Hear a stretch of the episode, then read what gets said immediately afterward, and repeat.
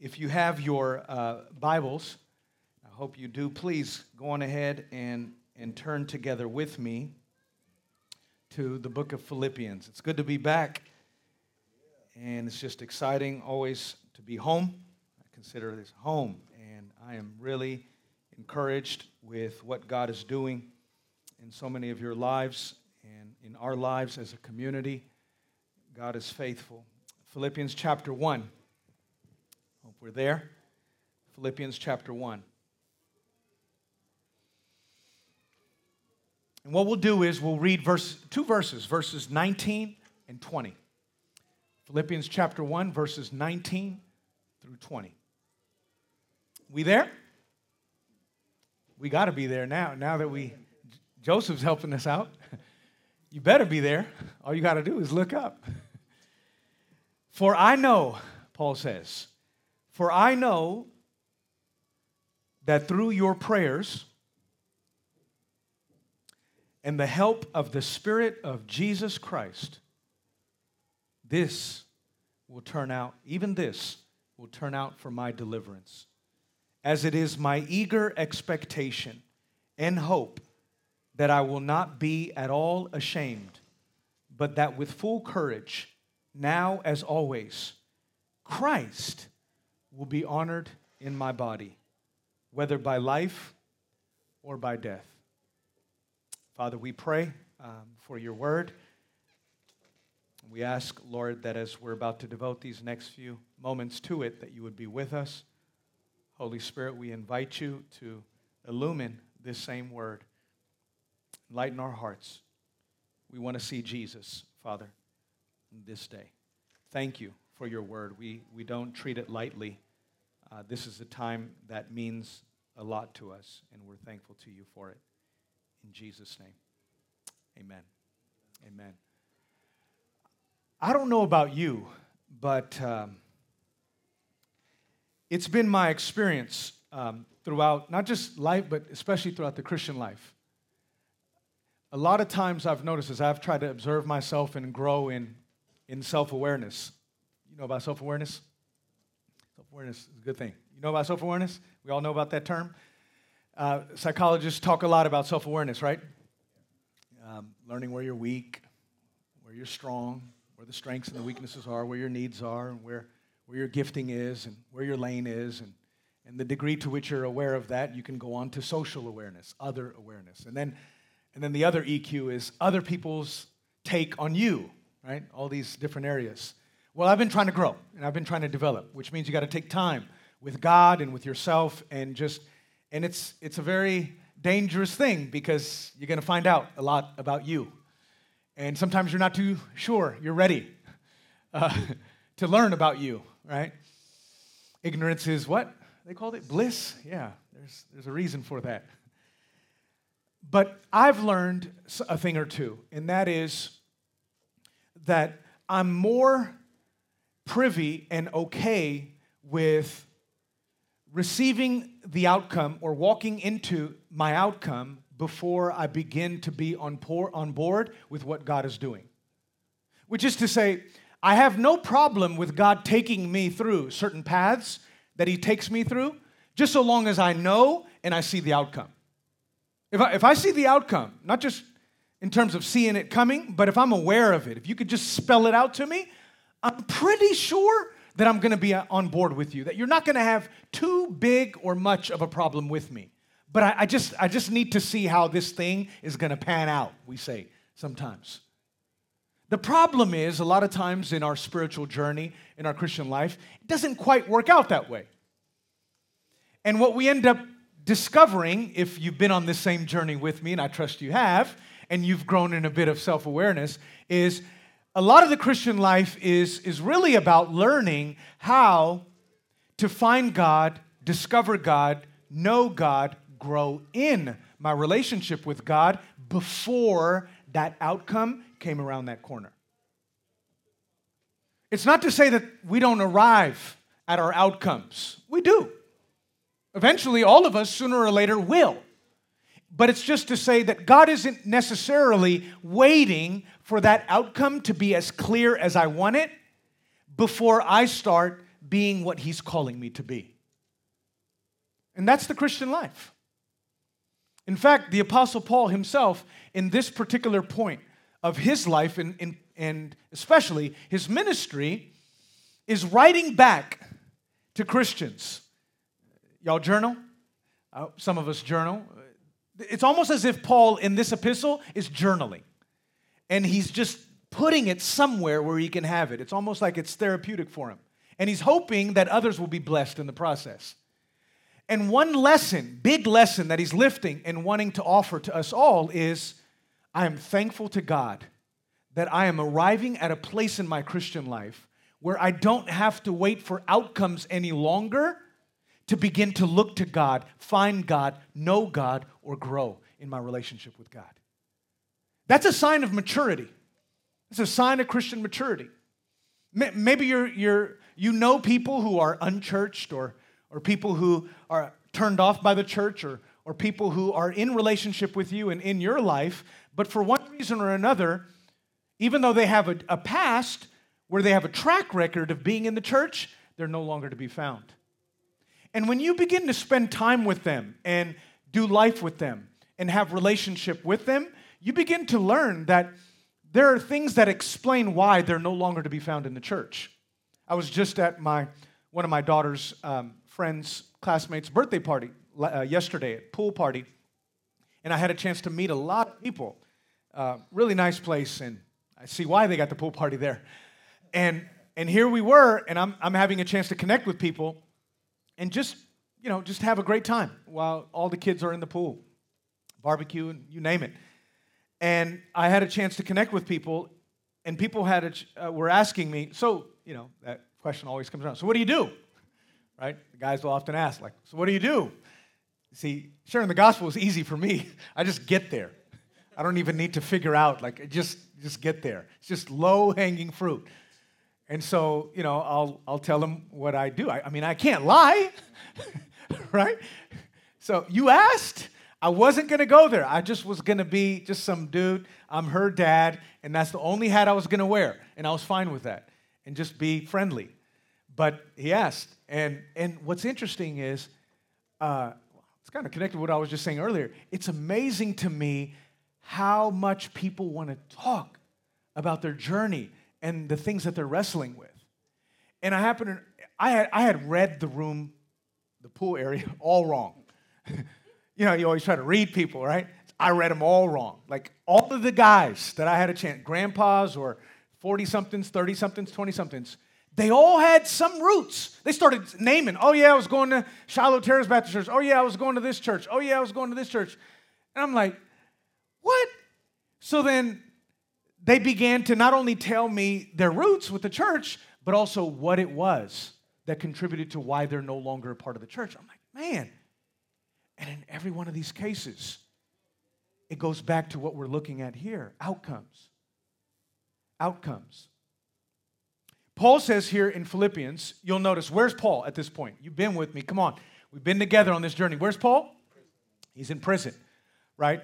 And he's had a chance to see God show up and show out while in prison. And he's had a chance to talk about it, right? Yes, he's had some haters. Yes, he's had some rats. He's had some people who just wanted to make it more difficult for him. You always get them. And here he is at this point saying, you know what? I'm not going to let them take me down. And he says, I'm going to still rejoice despite these types of people. And so he says here in verse nineteen, for I know that through your prayers and the help of the Spirit of Jesus Christ, this will turn out for my deliverance. A couple of important things right here that I believe are significant for us and for our consideration. Number one, notice what Paul says. I know through two things that I can have confidence that what I'm passing through right now can result, result into my d- deliverance. Number one, your prayers. Your prayers. And number two, the help of the Spirit of Jesus Christ, God. So number one, the help of your prayers. You see, Paul's pointing out a big idea, and that's this. That part of our growth in our Christian life is dependent upon our relationship and dependence upon one another. You see, you would think, I mean, if there's anybody who could exempt themselves from the help of others, right? I mean, that's pastor. He doesn't need help. That's his job, is to help everybody else. That's the apostle, right? He's graduated. He doesn't need any help. He just needs to figure out what's going on in everybody else's life. And notice what Paul says. The apostle, the man who wrote most of our New Testament, says he needs help. I know that through your prayers.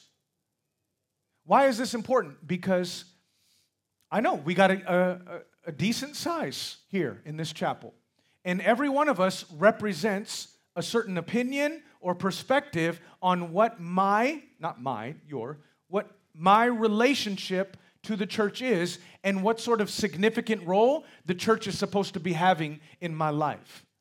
And my prayer as, as a shepherd, as a pastor, as a fellow brother of yours is that we, if we're not already, as we're moving forward as a body, would be on one page as a church in understanding just what is the church and what is God doing with his church and what sort of role do I have in that whole picture and scope.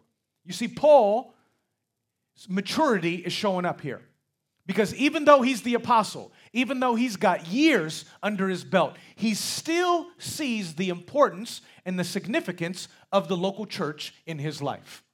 Yes, he would have loved the fact that they would all be physically present, but he realizes there are conditions outside of his control. But that didn't stop him. He says, can you pray? Then can you throw one up for me? As you're praying about this, that, and the other, can you just make sure you get my name in there? He says, I know that my deliverance is going to come, but notice he doesn't just talk about deliverance as a thing in and of itself.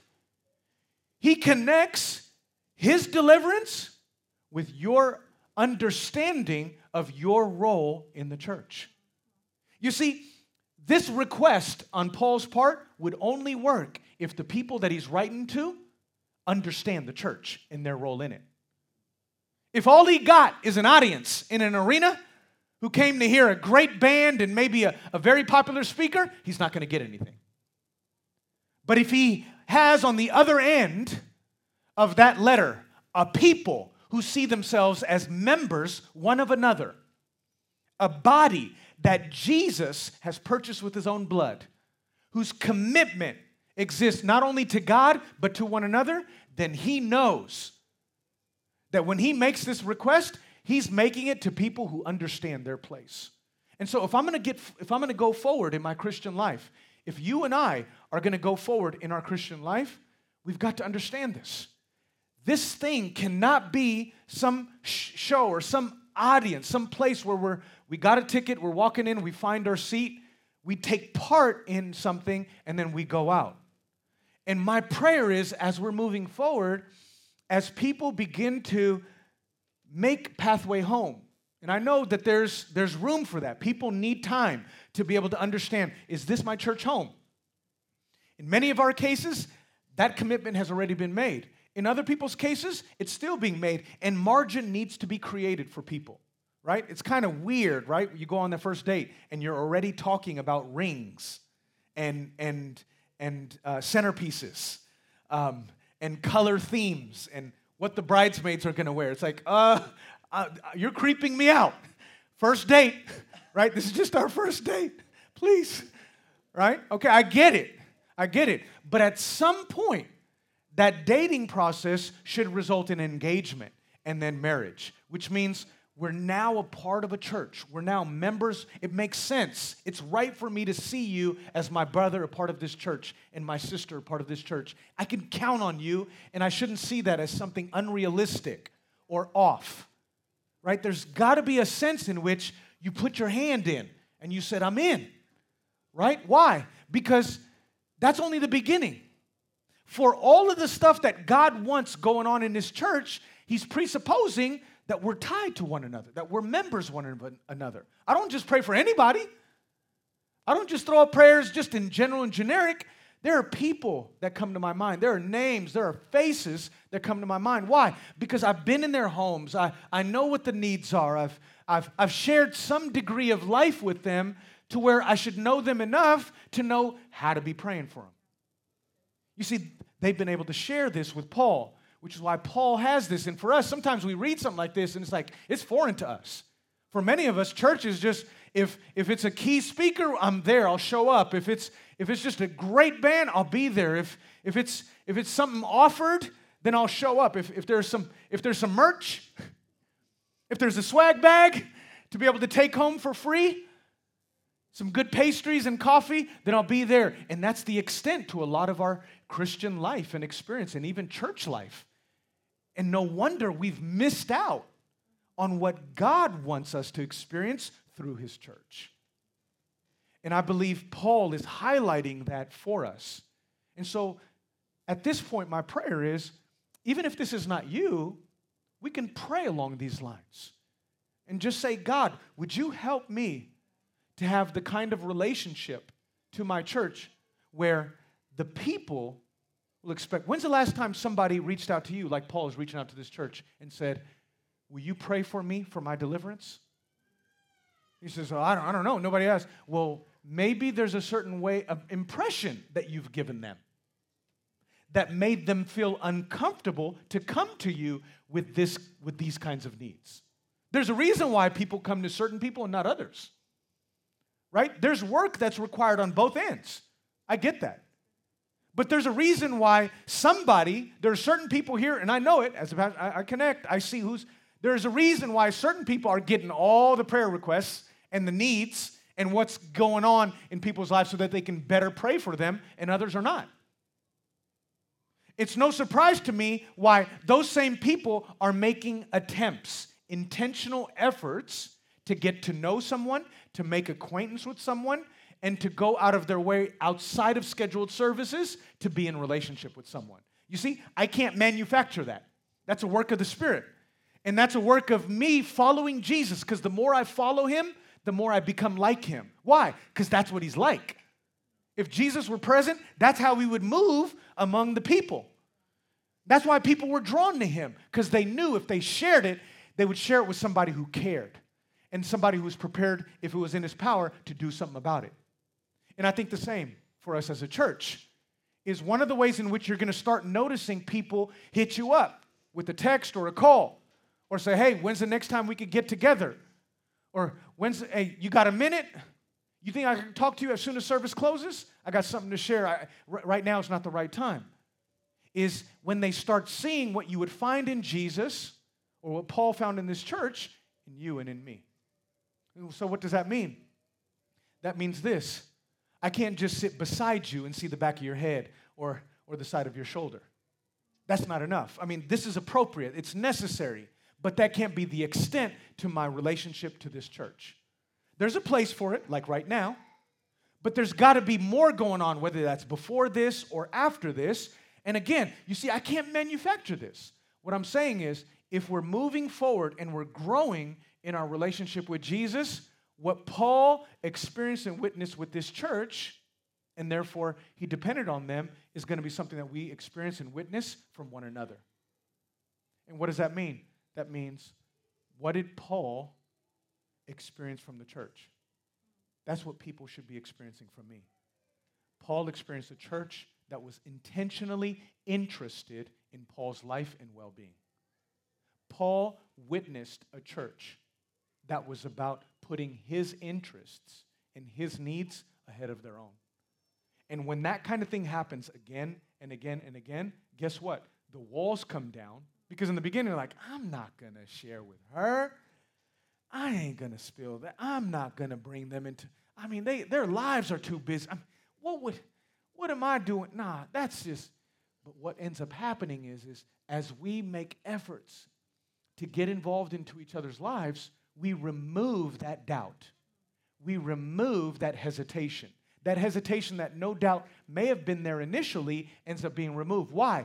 Because through our life, and through the way we're representing ourselves, we're making every bit of an effort to make it clear to this person. This person cares. Like, the message that I'm getting is this person genuinely cares. And what do we do with people who genuinely care? We invite them into our life and in our world. But until that happens, we're closed off. The reason why Paul was closed off to this church was because they did something that communicated to him that they genuinely care. They don't care how close or how far Paul was. They care. And I think that's what we need as a church. As a church. Some of us maybe got, you got burned. Some of us got burned in the church. Some of us have one kind of experience or another where, I already, I tried that, Pastor. That's probably what you're saying out there. You don't understand. I've tried that before, and this happened to me. That's why I'm like the way that I am. And I understand that, and I see. And so what ends up happening is we end up shaping the rest of our relationship and our role to the church based on trauma, based on past experiences. We allow what happened to us to define our present life and our future life and relationship to the church, and we miss out big time. We miss out big time. You see, some of us in here, we're, we're me and God type folk, right? Like the second one that I'm about to mention, the Spirit of Jesus Christ. I know through your prayers and the help of the Spirit of Jesus Christ. Paul had a horizontal relationship and a vertical relationship. Paul saw a need for a horizontal dimension to his Christian life and a vertical dimension. Notice he didn't say, I know through your prayers and help, period. Nor did he say, I know through the help of the Spirit of Jesus Christ, this will result in my deliverance, period. No, it was both and. It wasn't either or. You see, true maturity in the Christian life results in the both and, not the either or. There are some people who are like, nah, I don't trust folk. I don't trust people. You can't count on people. You can only count on God. I know, I say those things. We send, we say things like that. But sometimes what we do is we allow... Instead of allowing our pain and our hurt and our trauma to drive us into the arms of Jesus and healing, and to begin to take steps wisely forward back into right relationship and community, we go in the opposite direction. There are other people who are here who, they don't even pray. You don't even depend upon God, but you depend on people. So you're prepared to spill all your beans with folk. You're prepared to air all your dirty laundry with another human being, but you've never thrown up one prayer to God. If, if, if we say where it's happening, you'll be there. You're at every social gathering and event. It could be a prayer meeting in a house. It could be a life group. It could be a church service. It could be a conference. It doesn't matter. It's spiritual. It's Christian. But it's the common denominator is you're always around people. But the problem is, all of your looking for help terminated with people. You never saw people only as a means to connecting with God. So what ends up happening is people feel burdened and drained. Why? Because all of their service, all of their ministry to you, all of their helpfulness toward you never gets anywhere. Because you're not even trying to get healing and transformation and growth. You just want someone around. You just want someone to be right there, and that's it. And you know what's so sneaky about it is this. Well, isn't that good? Yes, but not as an end in itself. Because people were never the answer in the first place. God is. And if someone is meaningfully in my life, and if someone is meaningfully serving me and pouring into me and ministering to me, what should happen? It should result in me ushering them to Jesus. I'm just a waiter at the table looking at the glasses that are half empty, looking at the tables that, and, the, and the plates that need to be picked up, or the eyes that are looking my way that need an additional order, and I quickly go. I'm just a servant that points people to a table that they need to be initially sat at or serve them in some other way. I'm not the chef in the back. I'm not the person who people are really there for. Imagine, no kitchen, no chef, but we're at a restaurant. And you got servants. It's like, this is weird. I didn't come to just to drink a bunch of water, okay? Where's the main meal? Where's the very thing that this thing is all named about? Where's Jesus? Where's the fatted calf? Where's Christ? You see, we're just servants who stand by the side, who are out of the way. You don't see them all in bit. You, you only see them when it's when it makes sense to see them. There's a purpose behind it, but then they're quickly out of the way. They're quickly out of the way. But sometimes what we do is we bring people in. They're like, where are you going? Just stay right here. We we we got a seat. No, no, no, no. My job is done. I filled it. I brought the hot dish. I'm out of the way. If there's anything else you need, you see, I'm in and out. But a lot of times when people only get one side of these two principles to deliverance, you're always in their life. You got to pick up the phone at one a.m. You got to be there Saturday. You got to be there Sunday. You got to lead the Bible study. You got to pray for the person. You got to be on your knees for the person. You got to fast for the person. You, I mean, it's just, it's just, an, it's a toxic dependence. And I see pastors burning out left and right over it. I see ministry leaders on a lay level burning out because of it. Where do I want to see us as a church? I want to see this both and component, where we not only see a place for ourselves in each other's lives. Don't knock that. We also want to make sure that that doesn't discount and take away from the fact that you need to be having your own walk with the Lord. I need to be having my own. If I'm going to have any part to play in your life, I hope after a bit of time, I don't know, six months, I don't know, one year, that you're going to be more and more learning how to be dependent. If I'm still feeding my kids at ten and eleven and thirteen and fifteen, I understand why I had to do it at six months and at one year. But if we're still at this five years down the road, then my parenting is all off. You, you with me? And I think, I think there's an importance there, is we need to see both ourselves in each other's life, and we need to see the importance of God in our life if we're going to experience deliverance in any real sense. Maybe this is it. You've been asking questions. God, how come I'm still not delivered? How come I still haven't seen breakthrough? How come I still haven't seen you show up in ways that I thought by now? Could it be? I don't know. Could it be that you've fallen on one of any one of these two ends? Maybe you're someone who's like, I only got God. I got God, God, God, God. There's a lot of God talk. Me and God, God. And that's your way of just stiff-arming people, like the football player down the sideline. People are trying to get in your life. They, they're trying to love on you. They're trying to serve you. And the way in which you keep people away from knowing what's truly going on in your life, because you're afraid of disclosing that, is God, God, God. I got God. But, but at the same time, the very thing you need, you're keeping at a distance, which explains why you're not getting as far as you can in your Christian life. But then there are others, where it's people, people, people. And everybody, if you're at a certain kind of church that's willing to allow it, is allowing you in their circle and allowing you in your in their life. But it, but in all of that socialness, it hasn't gotten you anywhere. It hasn't gotten you anywhere. And so my prayer is that as we're coming to a close here, is that what Paul witnessed, we witness. What Paul experienced, not only in himself, but with his relationship with the church, we experience with our relationship with the church. Let's be both and. Let's be that kind of church that says, in no way do I want to discount how God himself, Paul says, I know the Spirit of Jesus himself can deliver me. I know through the Spirit of Jesus himself. So we never, I know God, some, some situations, God himself will just bring deliverance like that.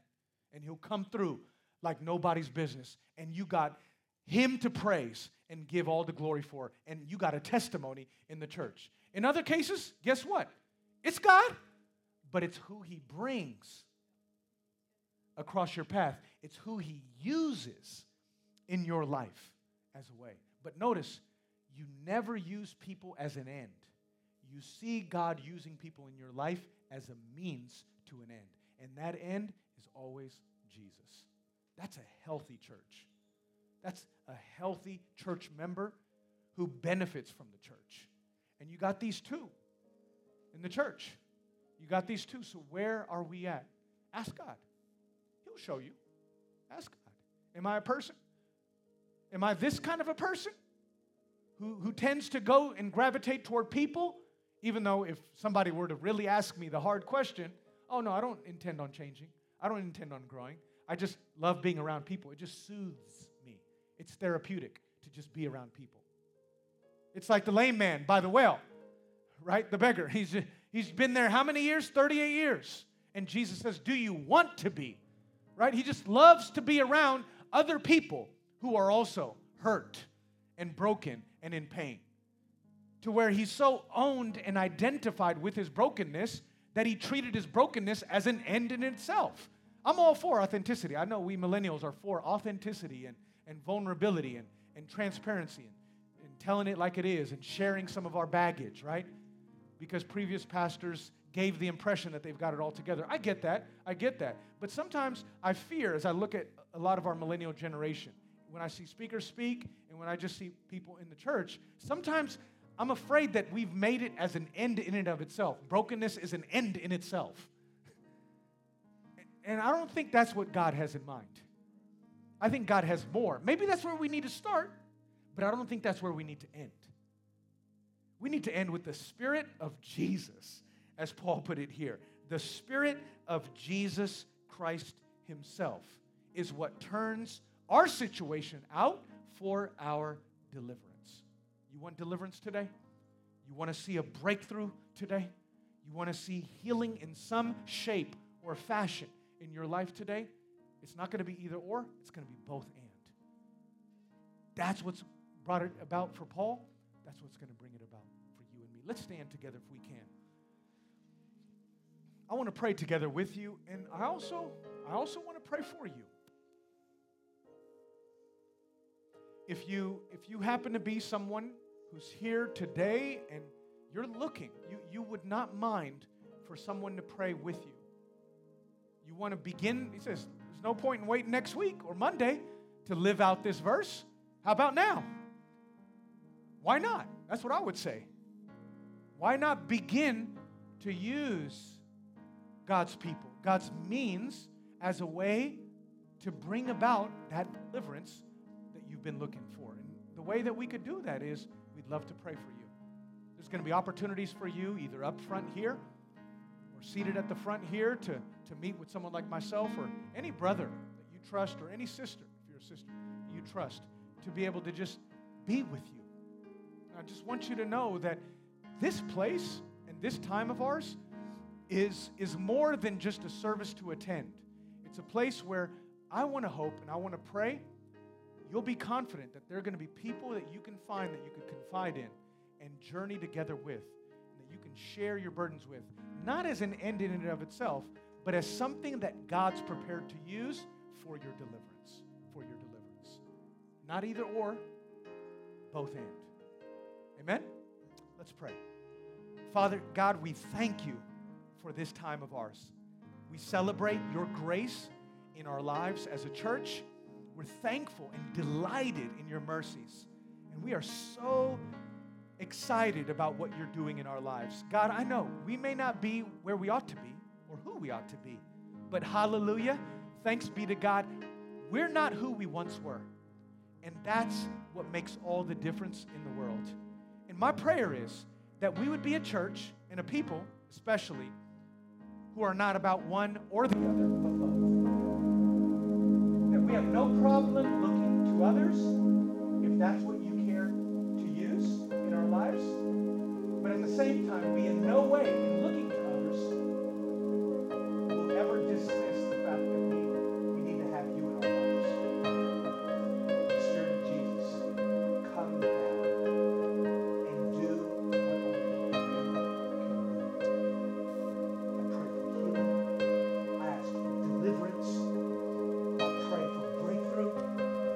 what God, I pray that strongholds that have erected themselves in their minds and lodged themselves in folks' hearts would be taken down in Jesus' name.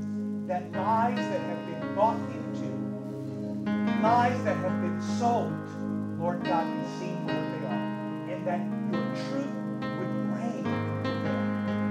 Lord God, I pray that you would chase away every form of darkness. That walls that have been raised, keeping your people from seeing you for who you are, would be taken down in Jesus' name. Lord Lord God, that hearts and minds would be guarded all over England. That the peace that men and women have been looking for would finally be found. That Jesus would be seen for the treasure that he is. God, we pray that this happen here in the mountain. That the anchor of our soul would not be her, not be him, not be that job, not be that career, that profession that we thought was going to do it. That the anchor of our soul would be Jesus Christ.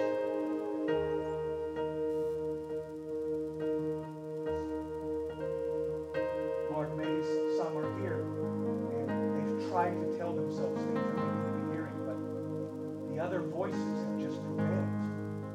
It's like, I've tried that. I've tried to give myself a verse. I've, I've tried to say what I should be hearing, but these other voices seem to dominate. God, I pray right now, today, that after today, all of that will change in Jesus' name. You're the giant slayer. Fear can no longer have a place. Anxiety can no longer have a place. Settle hearts, I pray. Calm your people's minds. Affections once again for you, Jesus. And starve, starve, Lord God, every other voice. Drown out every other lie with your resounding truth as we find it in your word. Hide your people in your word. Holy Spirit, be that comfort.